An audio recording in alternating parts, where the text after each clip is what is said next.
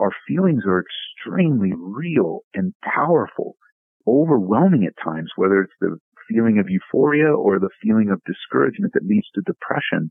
And every pastor goes that gamut up and down, and those are real feelings, but we've got to remember this. Don't ever forget this. Feelings are real, but they don't always tell us the truth. A Poimen Ministries Podcast Network. Strength for today's pastor. Here's your host, Bill Holdridge. Bill is the director of Poimen Ministries, which is a team of former longtime senior pastors who are available to strengthen pastors, to strengthen churches. Welcome to today's episode of Strength for Today's Pastor. This is episode 22 and very excited, Ed, to have you with us.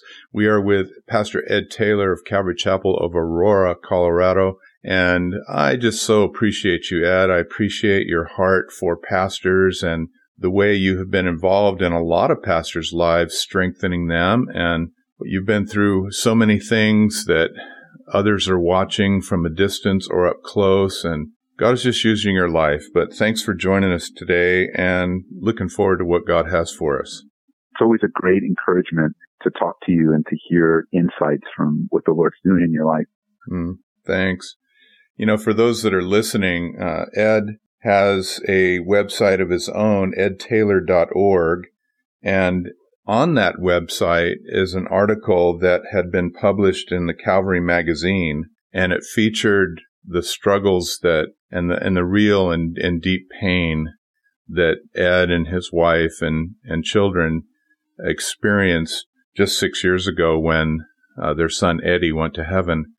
And Ed, you've experienced a, not just that loss, which was the most, uh, I'm sure, devastating of all, but it didn't devastate you. But uh, you've also experienced other loss, and I don't know if you feel like you want to talk about that a little bit. Yeah, you know, there was a there was a cluster of real traumatic events that happened beginning about seven years ago. Uh, that began with the passing of my dad and then we had a significant house fire where we lost everything, almost everything on the inside of our house. Like it, we came home to our house, house on fire and I called 911 on my own house. Wow. Uh, and then, then I had, then we experienced the loss of, of our son.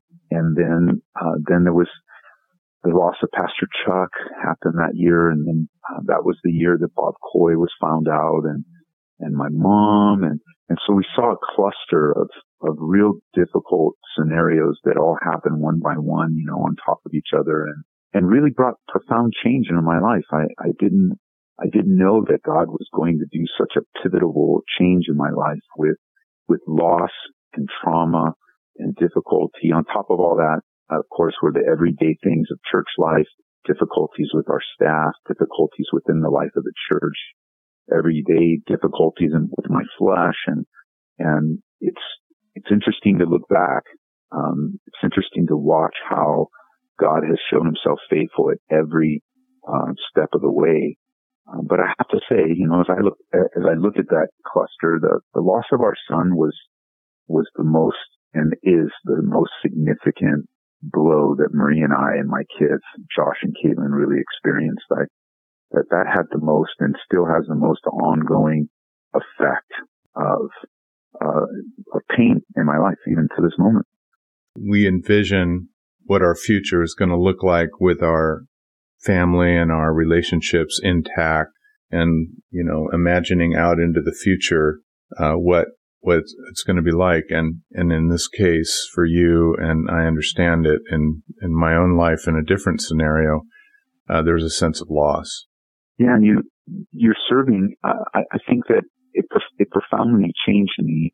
Um, it cut new channels of love and emotion in my heart. It, it really made Second Corinthians one come alive in my life. Those that have been comforted by God, the God of all comfort, now are able to comfort others. I I think pain and sorrow and grief, because the thing about grief is that we don't merely grieve the loss of a loved one. We don't merely grieve the death of a loved one.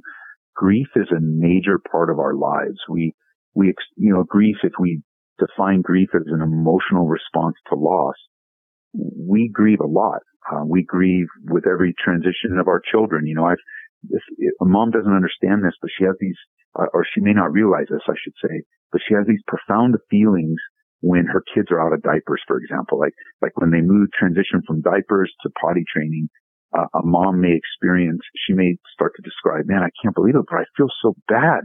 I miss putting diapers. They were anticipating, man, it's going to be so mm-hmm. great when my kids are out of diapers, but then when they're not putting diapers on anymore, they, they have this profound sense of sorrow and they don't know why. And really what they're, what's happening is they're experiencing the grief of their, of losing their child in a certain season. And, and, you know, like, for example, fast forward when your kids go off to college and you become empty nesters. Um, while empty nesters is a joyful experience for a couple, it also is tinged often with sorrow because we're like, wow, our kids are in a different season. And, you know, when a, when a divorce takes place, uh, it's a, it's a profound loss. Um, I mean, our life is filled with loss. And, you know, I think the deeper griefs do surround the loss of a loved one, but everyone experiences grief all the time. And I'm, I, am i am learning that. I, I didn't know that before the loss of my son because I started reading on the topic and wondering what's happening to me.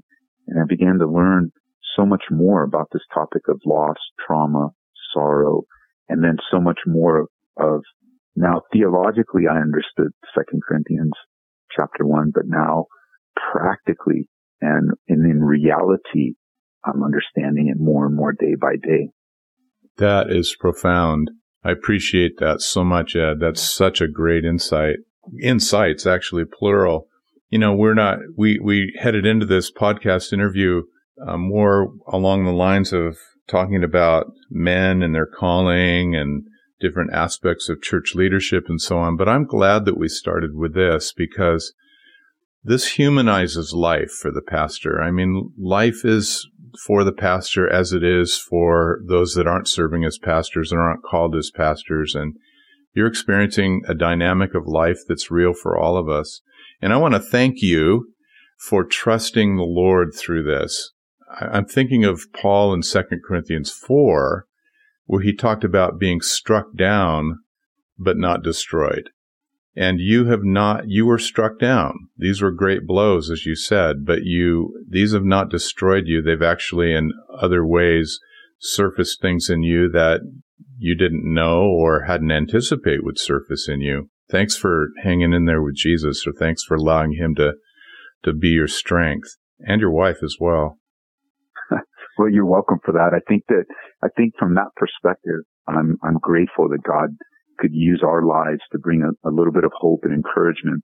However, it's not entirely true um, from that outside observation, as most things are. You know, I think there have been many times on this path where I I have given up in my heart, or I have like it's a battle. Uh, it's a battle behind the scenes, and so you guys that are listening right now that might think, well, one day um, I might be able to have that stellar uh, testimony that Pastor Bill's talking about right now. And, and, uh, I, I would just say that you do have that stellar, uh, testimony, even though behind the scenes, even though in your prayer closet, even though when you drive to work and, and even though you can't sleep all night and even though you get angry and you get frustrated and you argue with God or you argue with your wife or there's so many things behind the scenes that, that grief and loss triggers a whole new battle and it's a whole new facet to, to spiritual warfare.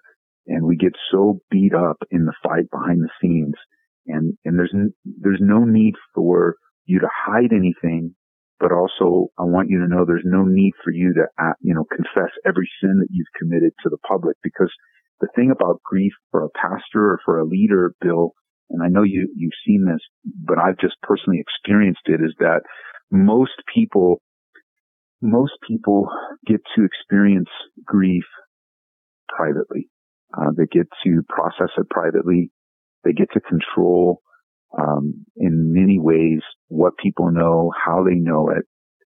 Uh, but for the pastor that experiences grief, for the pastor that you know maybe experiences some loss with their maybe a prodigal child, um, or going through marital difficulties. The, the problem or the challenge, I should say, for us is that while most people get to experience these things privately, the pastor experiences them publicly. And there's a public light that's shown on these things and it can be perceived as negative or positive, but it's the reality. And the public part of this is very, very hard. Um, it's very difficult because um, you, for me, I chose to live continually as I always have and just be open. I've always been open with our church about the highlights. Like, for example, my son Eddie, uh, we were very open about his wedding. Uh, we were very open about uh, when we became grandparents. Uh, we were very open with the highlights of our lives. And I, I believe that the Lord was leading me to be very open with the lowlights as well. Mm-hmm. And, and so while I'm grateful that by the grace of God, we're still standing today, um, I, I know that it's, it's been a, a, it's been a raging battle in my life mm-hmm. to keep, I was just thinking this morning, though, this verse before, before you can't, you called the, this verse that, um, he will, you will keep him in perfect peace whose mind is stayed on you and and I I want I want to focus my mind. It's you know we sing that hymn. It's well with our with my soul, mm-hmm. and I can say that to to everyone. It's well with my soul, but my mind not always so well. And and and so I'm grateful to be used, and I'm grateful to to ex- explore the things that I'm experiencing publicly, uh, and and I'm grateful for the strength of God. But I know behind the scenes, man, it's it's a battle. And you listening right now, you might be in a private battle right now. And it's okay to ask for help. And it's okay to invite people into that part of your life to say, here's where I'm at. And what do you, what do you think about that? What, you know, what do you think the Bible, what do you think God's heart is on the matter? Mm-hmm. In your comments, uh, in the Calvary Magazine article and in other things that you've written, you have given great counsel to those that are seeking to be of help to those that are experiencing significant loss. And that counsel about the myths of the experience and the truths of the experience is invaluable. Uh, you're welcome. I mean, it's, it's the, the articles that I write on my blog, uh, come from real life experiences there. And I, I didn't know I didn't understand myself personally that I could be wanting to help someone, but in my desire to help them, I, if I didn't measure my words properly, then I would actually hurt them. I could actually bring pain into their life with the best of in, uh, the best of motives, mm-hmm. which is really a, a very difficult thing to, to conceive. And, you know, really it's just our words and how we help them and, and to be available to them and um, that's those articles are really birthed out of personal experience. Well, they're so helpful because I think that it's uh, we we subscribe sometimes as Christians to the myth that we don't feel the life that others feel when they go through these things. We're not supposed to. And it's not supposed to be deep and it's not supposed to hurt. And the myth that you, that a person cannot have joy and grief at the same time. You know, I think of Paul the apostle. He had constant sorrow in his heart over the status of his people Israel. He, he couldn't shake that. It was always there with him. Yet I think if we met Paul, we'd see him as probably one of the joyous Christians in the world, you know? So, uh, that's a myth to say that we don't feel it and it doesn't, it doesn't affect us. It does affect us. And Paul said in 2 Corinthians 4 that these things are the ways in which God demonstrates his light in the midst yeah. of our darkness. And these are the ways yeah. in which the excellency, the power certainly is proven to be from God and not from us. I agree. It's so encouraging. Like, and, and that I think that the more, the more that we're, the more that we're learning to yield ourselves to the full work of sanctification, the, the, the, the, the faster God's work in us will be accomplished. And he, you know, the end goal is to be conformed to the image of Christ. And we're, we're not at the end goal. So we know that along the way, all the good and all the bad and all the hard and all the easy and everything um, really is being worked together for the good. and it's being shaped together for the good and it's being, and the go, the good is to be conformed to the image of Christ. And I'm grateful. Um, I'm grateful. Paul talked about a time in his life where he had arrived. He said, I would rather glory in my tribulation and, mm-hmm. and I'm not there yet. Uh, I wish I could say that, you know, there, I, I've, I've arrived at the place where I can now even, I think, you know, I, I'm, it's even saying the words are hard for me right now to say, I thank God mm. for the, the trials and tribulations that, that occurred with the loss of our son. But I'm, I can't say that fully. Um, and I know that some things I have become, I have uh, added this level of appreciation to, but, but many things I'm still asking the Lord, like, what, what is it that you want me to learn? Mm-hmm. What is it that you want me to see? And it's really caused me to, to rush in a lot more uh, into the throne room of grace uh, than I have before. And it's birthed new things in our ministry, birthed new things in my life, birthed new things in my marriage, and and praise God for His faithfulness. Amen to that. Well, anyway, the the things that you've written are so helpful, and I just uh, would encourage guys to get a hold of that material, read it, listen to it on podcasts and, and whatever, because we we need to understand how to process stuff we're going through. Because, like you said, Ed, everybody experiences loss, and it's part of life. It's part of the cycle of life.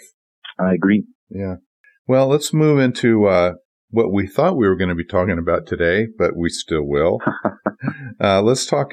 Let's talk about calling. You you want to affirm men in their calling. We're talking to senior pastors now, so you want to encourage and, and affirm senior pastors in their calling. So, what do you mean when you're thinking of that that concept of affirming men in their calling? What what is on your heart, Ed? Well, as God has allowed me to be involved in the lives of pastors over the years, including uh, men, men on our own team here and church planters and guys that have been around for a while. I, I've seen a trend and it, and it, it could be, uh, including in my own life. I've seen a trend that guys begin to doubt that they're called to do what they're doing because of the outcome that they're presently experiencing. So that could be uh, the challenges of a senior pastor. You know, I'm, I'm, struggling putting Bible studies together. Maybe I'm not called. Uh, the church isn't growing. Maybe I'm not called. Uh, the tithes are down. Maybe I'm not called. Uh, I get a complaint every week about this part of my life or that part of my life. Maybe I'm not called. And I've found that the, the, the conversation always has to begin with affirming the, the voice of the Lord that moved you, that that stirred you in the first place. Yeah, I think of something our pastor taught us, Pastor Chuck. He, he, he wrote, if there's one characteristic that's absolutely essential for effective ministry, it's that we must first have a sense of calling. And then he defines that as the conviction in our hearts that God has chosen us and called us to serve him.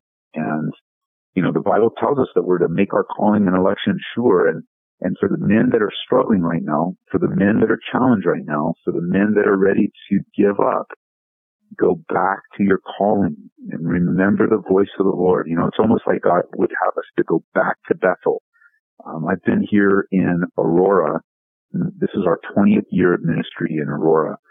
And because of my personality and because of who I am, uh, I can honestly say that I doubted my calling here probably every year I've been here mm-hmm. um, for for some circumstance, um, sometimes multiple times a year, where I've had this discussion with Marie to say, you know, maybe we should move back to California. Uh, maybe God's done with me here. Maybe my season is up. Maybe I'm um, not as effective. Maybe I, I could. You can you can use the word maybe, and then man, the flesh will include. You put a blank maybe, and then a blank after that. The flesh is always able, willing, and ready to fill that blank with some deficit in our lives. Um, but, but we've got it backwards, right? Because the calling of God puts maybe after the blank. Um, it puts, it, it puts maybe after the blank so that when we were first called, we started to assess ourselves. I think back to 1999. I was ill equipped to leave Southern California with my young family go to an unknown place, which happened to be here in the Denver metro area of Colorado, and open my house and invite people to a Bible study. I was ill-equipped isn't even the right phrase. I, there's probably a better phrase. Like it would, mm-hmm. it, but ill-equipped is the one that comes to mind. And, and so that in my doubts and my anxieties and my fears, I would say, well, you know, I, I, I can't teach the Bible. And then maybe God will still use me. Or, uh, I don't know what I'm going to do. Um, I don't know what I'm going to do if, if people do show up, but maybe the Lord will be in it. You know, perhaps God will be in it. And, and then over the years, for some reason, we flip it around and we no longer serve from calling. We serve from some other position. Have you seen that to be true? Oh, definitely. And, uh, like one pastor we both know often says, if you're struggling with your calling, then you've got two problems. You're struggling with the difficulty of the ministry itself, and then you're struggling mm-hmm. with whether or not you yeah. should be doing it. And that's double yeah. jeopardy. Yeah, it happens a lot. And, and, and we find that a lot of times we have to go back to the simplicity of it, like you're suggesting here. Go back to, you know, like Paul told Timothy, go back to the prophecies that pointed to you or the scriptures that pointed to you or the circumstances that the Lord produced in your life to convince you that you were indeed called as a pastor teacher. Go back to that, write it down, run according to the vision God gave you, and don't ever deviate from that. The way that that calling is manifest may change in a man over time, but the fact of the calling will never change. Yeah, and, we're not, you know, and we're not definitely not talking about if you're listening in, like we're not talking about a time of transition or that the Lord might be having you do something different uh, or serve in a different capacity or pivot, you know, in the middle of ministry life and say, well, I think God wants me on the mission field. We're, I'm really speaking to the, to the, what double jeopardy will bring to you. Like Bill, you mentioned, it'll bring to you this sense of absolute lostness. You'll, you'll, what, you'll, you'll sit there thinking, what am I doing? And why am I doing it? And what have I done to my family? And, and and what why am I here? And we forget the calling. You know, when a young guy goes out to plant a church, my philosophy for preparing them is, look, you need two things. You need to be sure of your calling, uh, especially to a calling to a. You don't just bring out a map and throw a dart at a at a city, but but like really pray for a burden for that city, a love for those people, even if you haven't met them, even if you don't know anything about the city, which is what God gave to us here. I didn't know much about Denver. Um, I knew it snowed here and I knew I wasn't going to like that, but that I didn't know much about the people. I didn't know much about the culture. It's very different than Southern California. Um, but, but I had already fallen in love with the seasons and the rain and the thunderstorms and, and this independent Colorado, uh, folks in Colorado have a, have more of an independent cowboy spirit about them.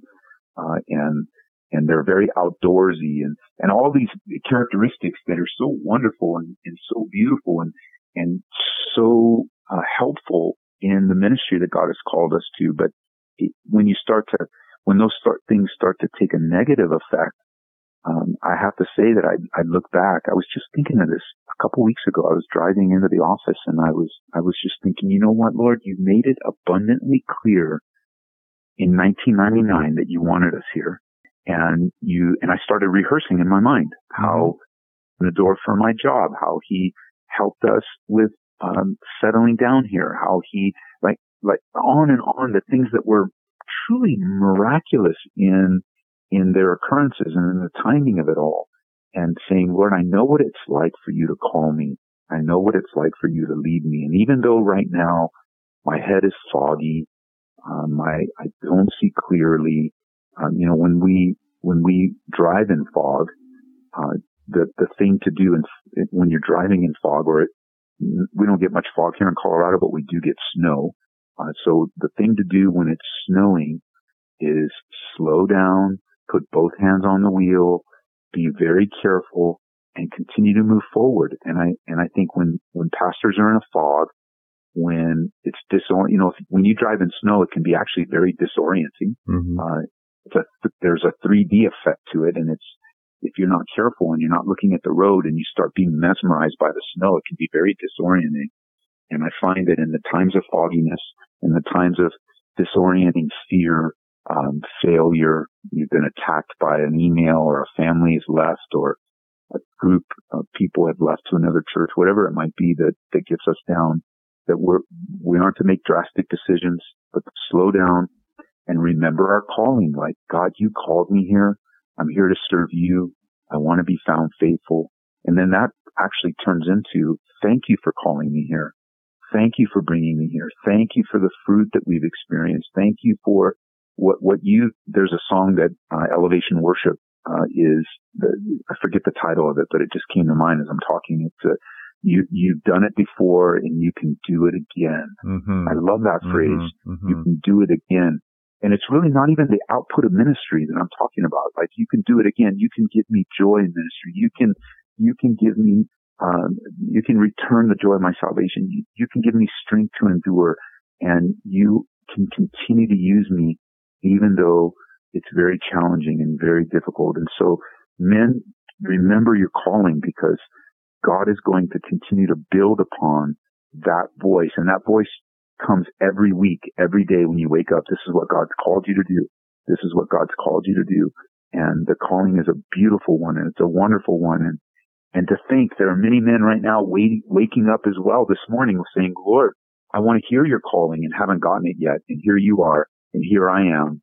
No matter what difficulty, you know, I just got a real bad email last week that really threw me for a loop. I'm actually still processing it. Hmm. Um, those kind of things hit me even deeper now um, through the process of grief. And, and part of how I've been processing that email, um, is, but Lord, you called me here.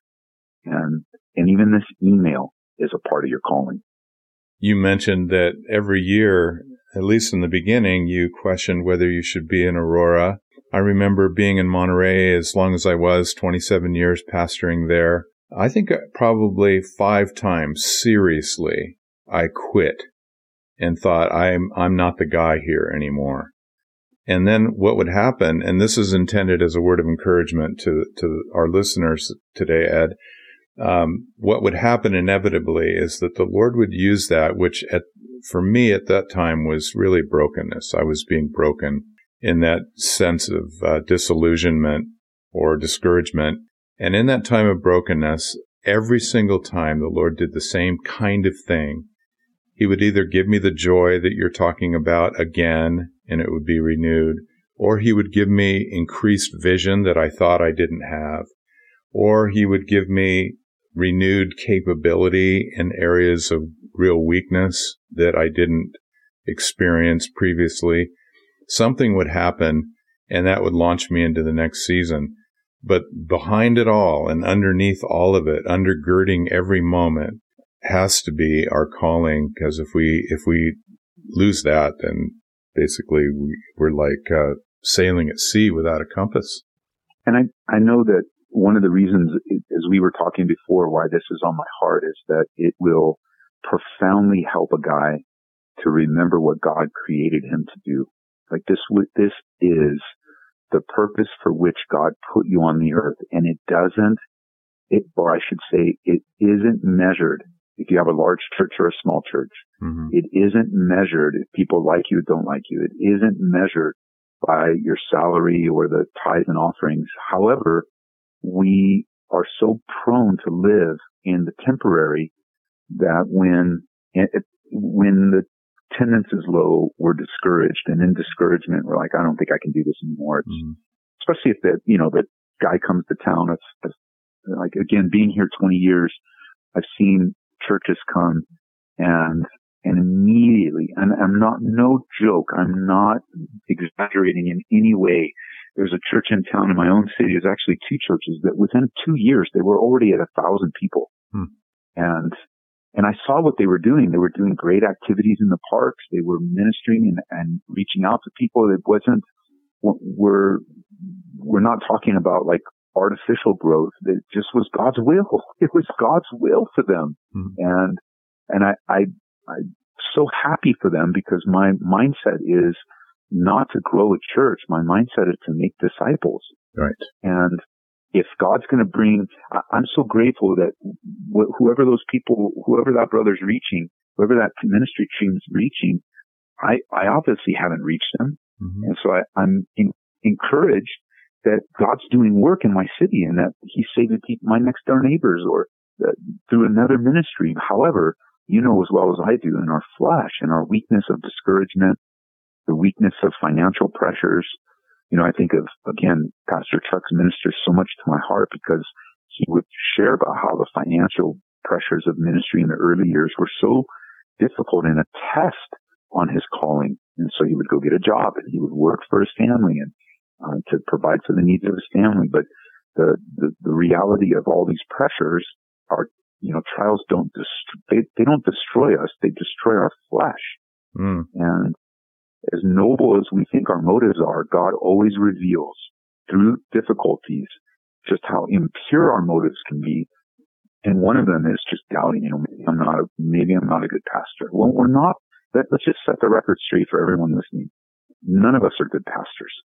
There's only one good shepherd and mm-hmm. his name is Jesus. Mm-hmm. And he's helping us become better. He's helping us to become more faithful, more like him. But n- none of us can say, I'm a good pastor. We can say that we're submitted pastors. We can say that we're um, pastors under shepherds. Uh, and, and again, I'm, I, I know that we could say that I think I pastored well there. I'm not, I'm not saying we can't uh, use those types of uh, descriptors for us. But the reality is, is that we're all weak. We all fail.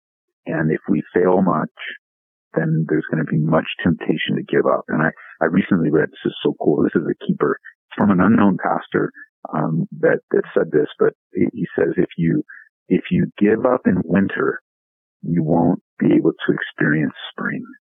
Well said. Like, wow, that, that says so much about, uh, about the reality of the endurance. As a matter of fact, um, me and, um, and your son Nate are going to do a men's retreat here later this year. And the topic we're going to be uh, exploring is endurance. Good. And, and so needed, isn't it? Yeah, it is. Yeah, really, for sure. Because the, the prize and the goal, like you said, is to disciple. I was reading this morning in Ephesians 4. I love that passage. God gave some to be apostles, prophets, evangelists, yeah. pastor teachers for the equipping of the saints for the work of the ministry of the building up of the body of Christ till we all come to the unity of the faith, of the knowledge of the Son of God, and to a mature man, to the measure of the stature of the fullness that belongs to Christ. That's what we're aiming at. God has put us there so that we can help people become that. That's an incredible calling. There's no calling that's more important than that in the world. There really isn't. And I think the, the ability for God to use us what is it? I, forget what comedian said this or who said this. You know, we're so filled with quotes, but 99% of success is showing up. Yeah. And being available. And isn't it, isn't it, it's not so obvious in the fog, and that's the problem. Um, I speak from experience, and I'm not, I haven't been one of those guys, Bill, that have my resignation letter written and I put it in my drawer. The, the, the, the reality of giving up was deeper than, than just a difficult Sunday. You know, when I look back, you had five definite. I never really paid attention to them, but I'm I'm sure that I had at least five or probably one a year where I was so wrapped up in the wrong measurements. Mm. I was so wrapped up in the wrong mindset that the circumstances of the month or the day, you know, really brought me to a crossroads. And I, we can turn all of these around for the good because I'm now in our 20th year. We're going to celebrate 20 years and God has been faithful to us here. And as I look back on each of those episodes, it was actually a crossroads. Uh, it was a crossroads where the choice was not to give up. So I can look back and say, well, you know, every year that's been challenging, but the Lord got me through it. Mm-hmm. And here we are. Mm-hmm. Yeah. He's faithful looking back. He's so wonderfully faithful, especially in the rearview mirror. And that, that, uh, helps us today. You know, I had an assistant pastor that he and his wife both were just effusive in their positivism.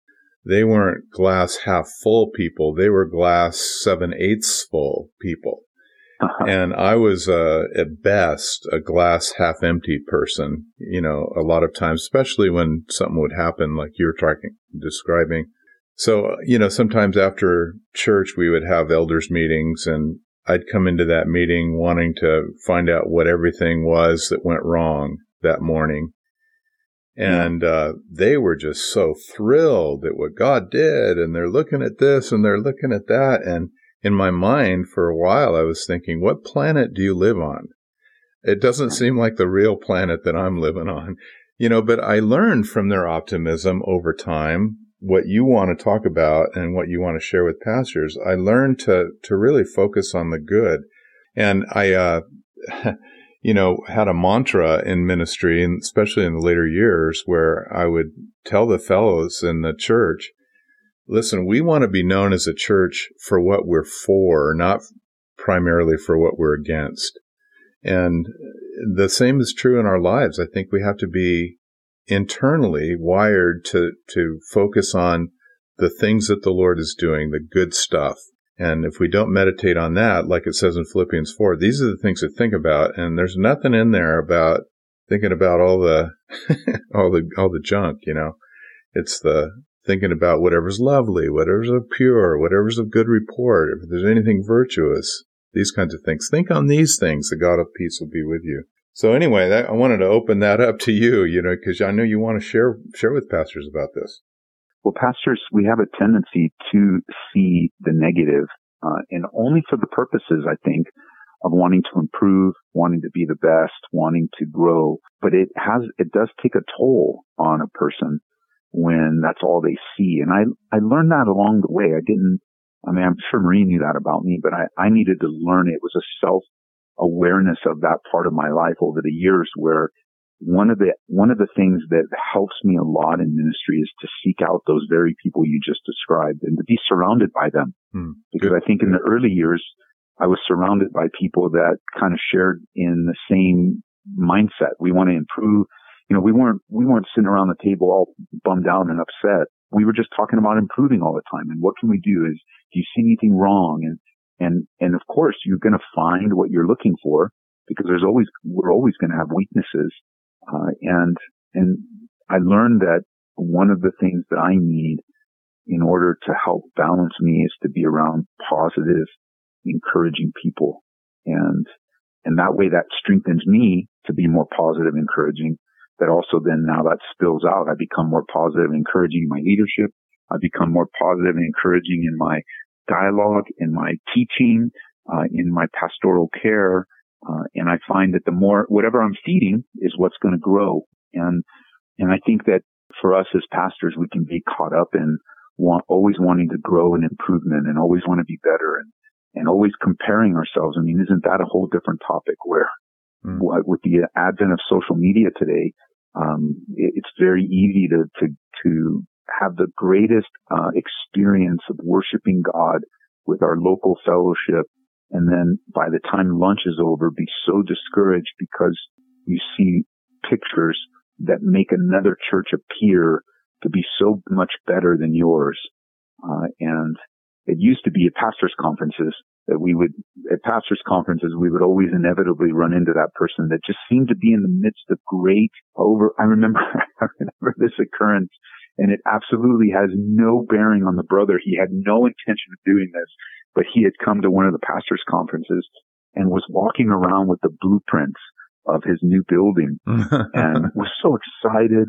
And he was just, he was doing what I was doing. I remember, I don't know if you remember Bill, but years ago I called and you and I talked about uh, your property and how you fit what you fit on the acreage and mm-hmm. and that's all he was doing he was that's all he was doing just saying hey do you have any feedback and this is what we're thinking and and I must have ran into him three or four times just in those few days and all I could think was, instead of being happy for him, instead of joyful with him, although I, I think I was to some degree, all I could think was, man, Lord, we're in this old dirty cafeteria of a school. We're never going to get out of it. That guy just uh, complained that his kid ate some food that was left by the kids during the week and, and his back was hurt on and on and on. And it was so discouraging. But now that kind of discouragement can be tripped with a simple opening of Instagram.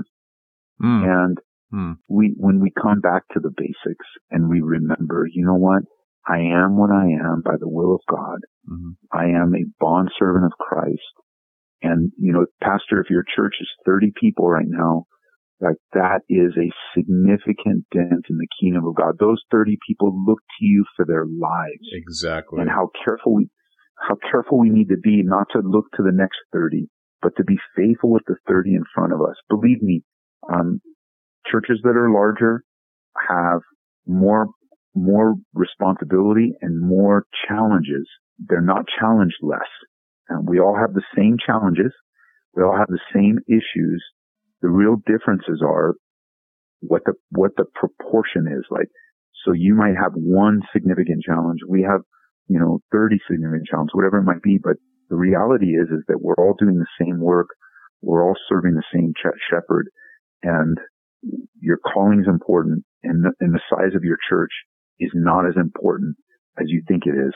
And I believe me, you'll get to that conclusion. You might be listening, oh, Ed, you don't know what you're talking about. Well, mm-hmm. having grown through different, different sizes of our fellowship and different times and seasons, I know there was a season where I was very caught up in the size of our church. And I have to say, I'm not so caught up anymore. I, I just want to be faithful. You aren't saying this implicitly or specifically, Ed, but what I'm hearing in my head is that if we're going to look for the good and, and re- remain refreshed in our spirit, we better be intentional about what we think about.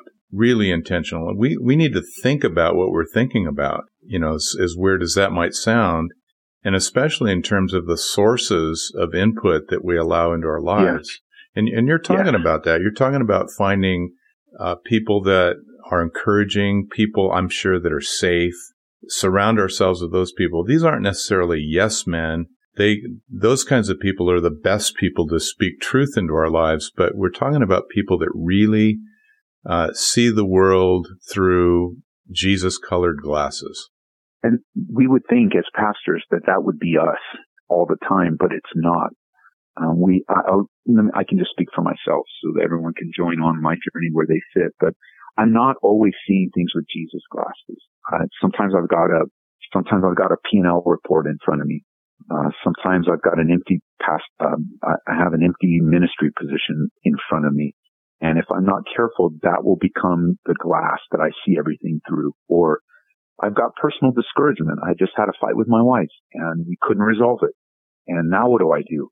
And I don't want to, I don't want to be disconnected from my wife. I don't even know how I upset her or I don't know what I did. And, and so now I'm caught up in a, in a disagreement or my, my kid said something or like I said, I just got a really difficult email to process where, man, the things, the things in it were, some of it was true, but a lot of it was just somebody's hurt and pain. And, and I'm the outburst. I'm, and, and like, oh Lord, I, I don't know if I can even see you right now because my feelings are so real. And, and we have to remember this. I've tried to teach our church this because I've learned it myself. And, and that is our feelings are extremely real and powerful.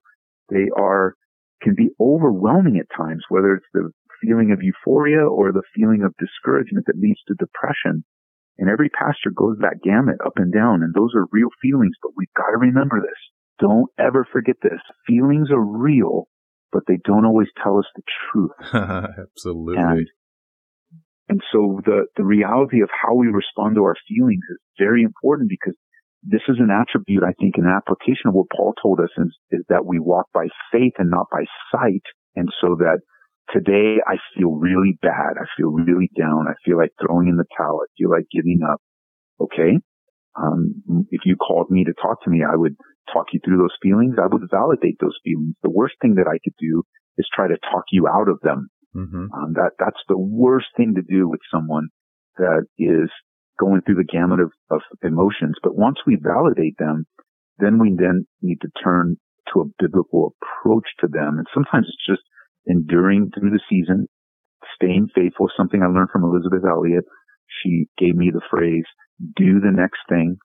And so in your grief, in your in discouragement, when you're ready to throw in the towel, just do the next thing read the next book, uh, make the next phone call, answer the next email. You'll be surprised how fast time flies as you just choose to intentionally be faithful. And then I love what you said, um, to intentionally have the right voices in our lives. Um, I, I think it was Gordon MacDonald that wrote Ordering Our Private Life. Yes. And one of the things that he shared was that we need to be careful how we apportion our time with different people. And one of the people, one of the, the, one of the categories of people that he described was people with resources. Mm-hmm. And what he meant by that was people that are going to fill the gap in your life for that season. So whether it's a good author, whether like it's a podcast, a podcast would be this type of podcast would be one of those sources.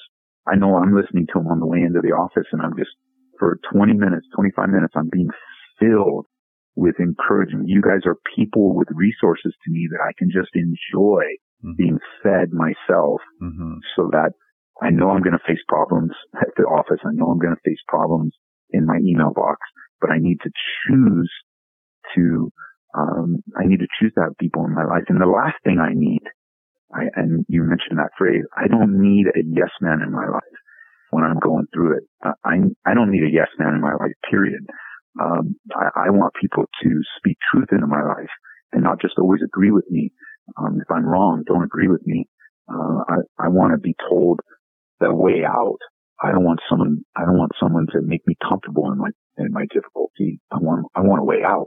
A friend of mine calls that uh, emotional overload. He calls it being flooded. And it's mm. like, you know, your, your engine is flooded and no matter what you do, you're not going to be able to start that right. car until it gets unflooded. You know, and you mentioned also speaking to somebody, you speak to pastors, somebody calls you, uh, you know, it's better, of course, ideally that we're able to resolve and work out all of these uh, issues in our own hearts. We're able to discern what we feel isn't true and evaluate it by what is true, that kind of thing. But sometimes we just need another ear to listen to yes. us. So, you know, that's what you do for guys. I know, Ed, that's what we as Poimen Ministries pastors do. So pick up the phone and call somebody that's safe and that is going to listen and is going to validate what you're feeling and help you uh, come around to what's true about what you're feeling and what isn't true about what you're feeling.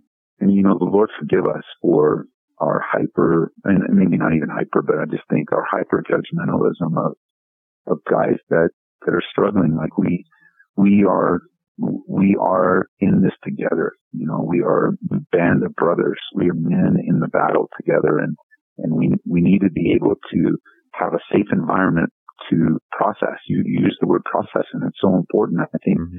one of the things that we've that we've allowed our culture to shape our thinking is in this sense of trials, mm-hmm. and most, and that's only because most of our lives we experience trials with a definite beginning, a kind of short middle, and a definite end. Mm-hmm. And then we look back and go, oh yes, look at what God has done.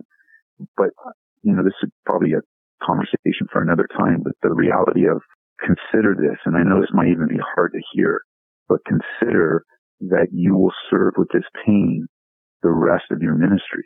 Mm-hmm. That that has to be a consideration. This this may be to something God has allowed in your life that won't go away either so quickly or at all. And you say, come on, Ed, that, that's not very encouraging. No, it actually is encouraging and it, and it is biblical because that's exactly the answer that Paul received yes. for his thorn in his side. That's exact. I mean, I'm sure he didn't like it. I'm sure he didn't want it, but he accepted it. And that's even part of the grieving process. We accept the reality of the current condition of our lives. And without acceptance, there's going to be no new normal. There will be no new normal, but there's always a new normal waiting for us and always a new, like, like Pastor Jeff would always teach us, uh, Jeff Johnson, you know, we go from glory to glory and strength to strength. And that doesn't mean we don't go from glory to glory with pain because, or without pain because we do, or we, we interpret that, well, it's just going to be greater and greater and wonderful and wonderful. It is, and it can be. We go from strength to strength in pain, mm-hmm. glory to glory in pain. That's a part of our fallen human condition. So pastor, you're not a failure because you feel like a failure. You're not a failure because you're like, man, I can't take this anymore. You're not a failure because you're, you're just, man, I, I must be a bad pastor because I'm always hurting. No, that's part of the package. And, and I'm just sorry that's part of your package. It's, it's super hard, but God is able to overcome even the most difficult super hard situations with his grace and his mercy and his presence. you know, I'm trying to think of a, a summary for this conversation, and I would have to call it a conversation with Ed Taylor. But even more than that, I think it's been real. It's been very real, as I would expect, having a conversation with you, my friend. Thanks for joining us here on uh, uh, on this podcast, and I think this is going to be really encouraging for guys. So, men, you who are listening, or ladies, you who are listening, be strengthened with might by. God's Holy Spirit in your inner being, mm-hmm. which is where we need it. Yeah. We need that strength in our inner being, and God is for you. Right. Thanks again, Ed, for joining us. This is going to conclude today's edition of Strength for Today's Pastor, episode 22. And again, feel free to reach out to Poimen Ministries. We would love yeah. to be part of your hearts and lives in whatever way we can to help strengthen you and take advantage of those resources that Pastor Ed referred, well, that I referred to about Pastor Ed, edtaylor.org yes. and the Calvary Magazine article and all of the other blog posts and teaching resources that are available. Just very, very helpful. And thanks for the reality, Ed. Been great. Thanks, Bill. Okay. God bless you. All right. Bye bye. Bye bye.